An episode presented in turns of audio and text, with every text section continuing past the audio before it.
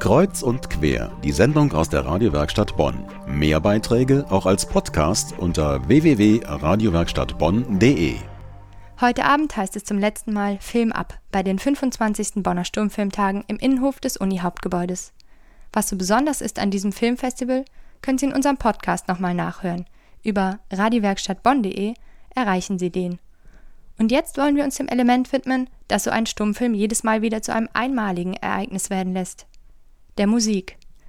Günter Buchwald begleitet die Filme musikalisch.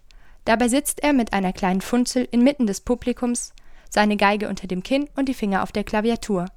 Er ist der Einzige im Arkadenhof, der sich nicht zurücklehnen kann, um die Filme zu genießen. Doch mit seiner Arbeit bringt er viele Zuschauer zum Staunen.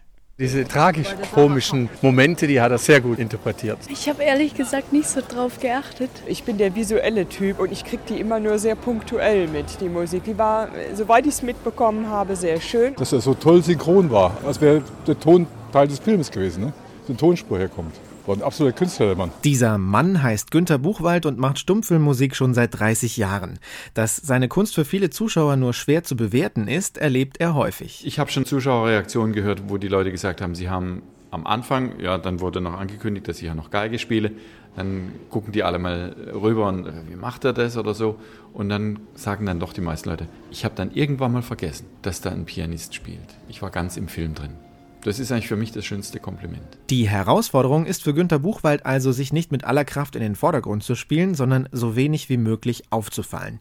Deshalb vermeidet er auch das effektreiche Mickey-Mousing, bei dem der Stummfilmmusiker das Ereignis auf der Leinwand musikalisch quasi nochmal verdoppelt. Wenn man das durchgehend macht, ist es ermüdend für einen selber für den Zuschauer auch und äh, außerdem sieht er ja ohnehin, wenn da jemand fällt, muss man es nicht immer noch musikalisch irgendwas zu Tausenden hat man das schon gehört. Um eine eigene Note in den Film einzubringen, bereitet sich Günter Buchwald vor. Zwar improvisiert er während der Aufführung, aber zuvor macht er sich Gedanken über Stimmung des Films, ein passendes musikalisches Genre und über ein Thema, das sich wie ein Leitmotiv immer mal wieder aufgreifen lässt. Wir sind im Jahre 1925 auf einem Mississippi-Dampfer. Die tollpatschige Kellnerin Gloria versucht verzweifelt, ihren großen Schwarm, den Waffelbäcker Orme, auf sich aufmerksam zu machen. Ist mal wieder ein Annäherungsversuch gescheitert, verändert das Thema seine Färbung und den Rhythmus.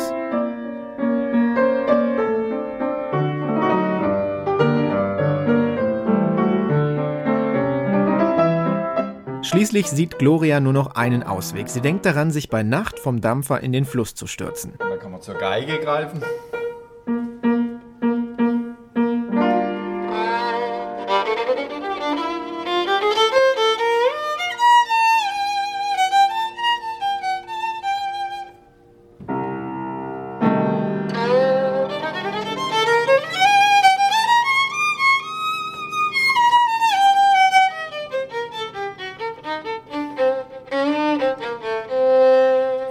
Traurigen Szenen und dann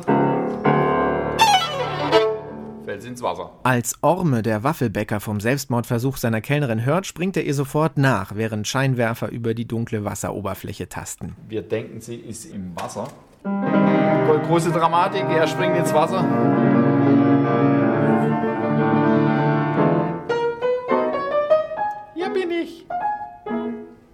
Und dann lacht das Publikum eigentlich auch ohne Musik weil sie plötzlich am, am Ankerhaken hängt. Und dann wird es Zeit für Günter Buchwald in das Happy End einzuleiten, denn wie Gloria am Anker hängt und der verehrte Orme vor ihr im Wasser treibt, offenbaren sich die beiden zum ersten Mal und es stellt sich heraus, dass der Waffelbäcker insgeheim schon lange ihre Gefühle erwidert und eine gemeinsame Zukunft plant.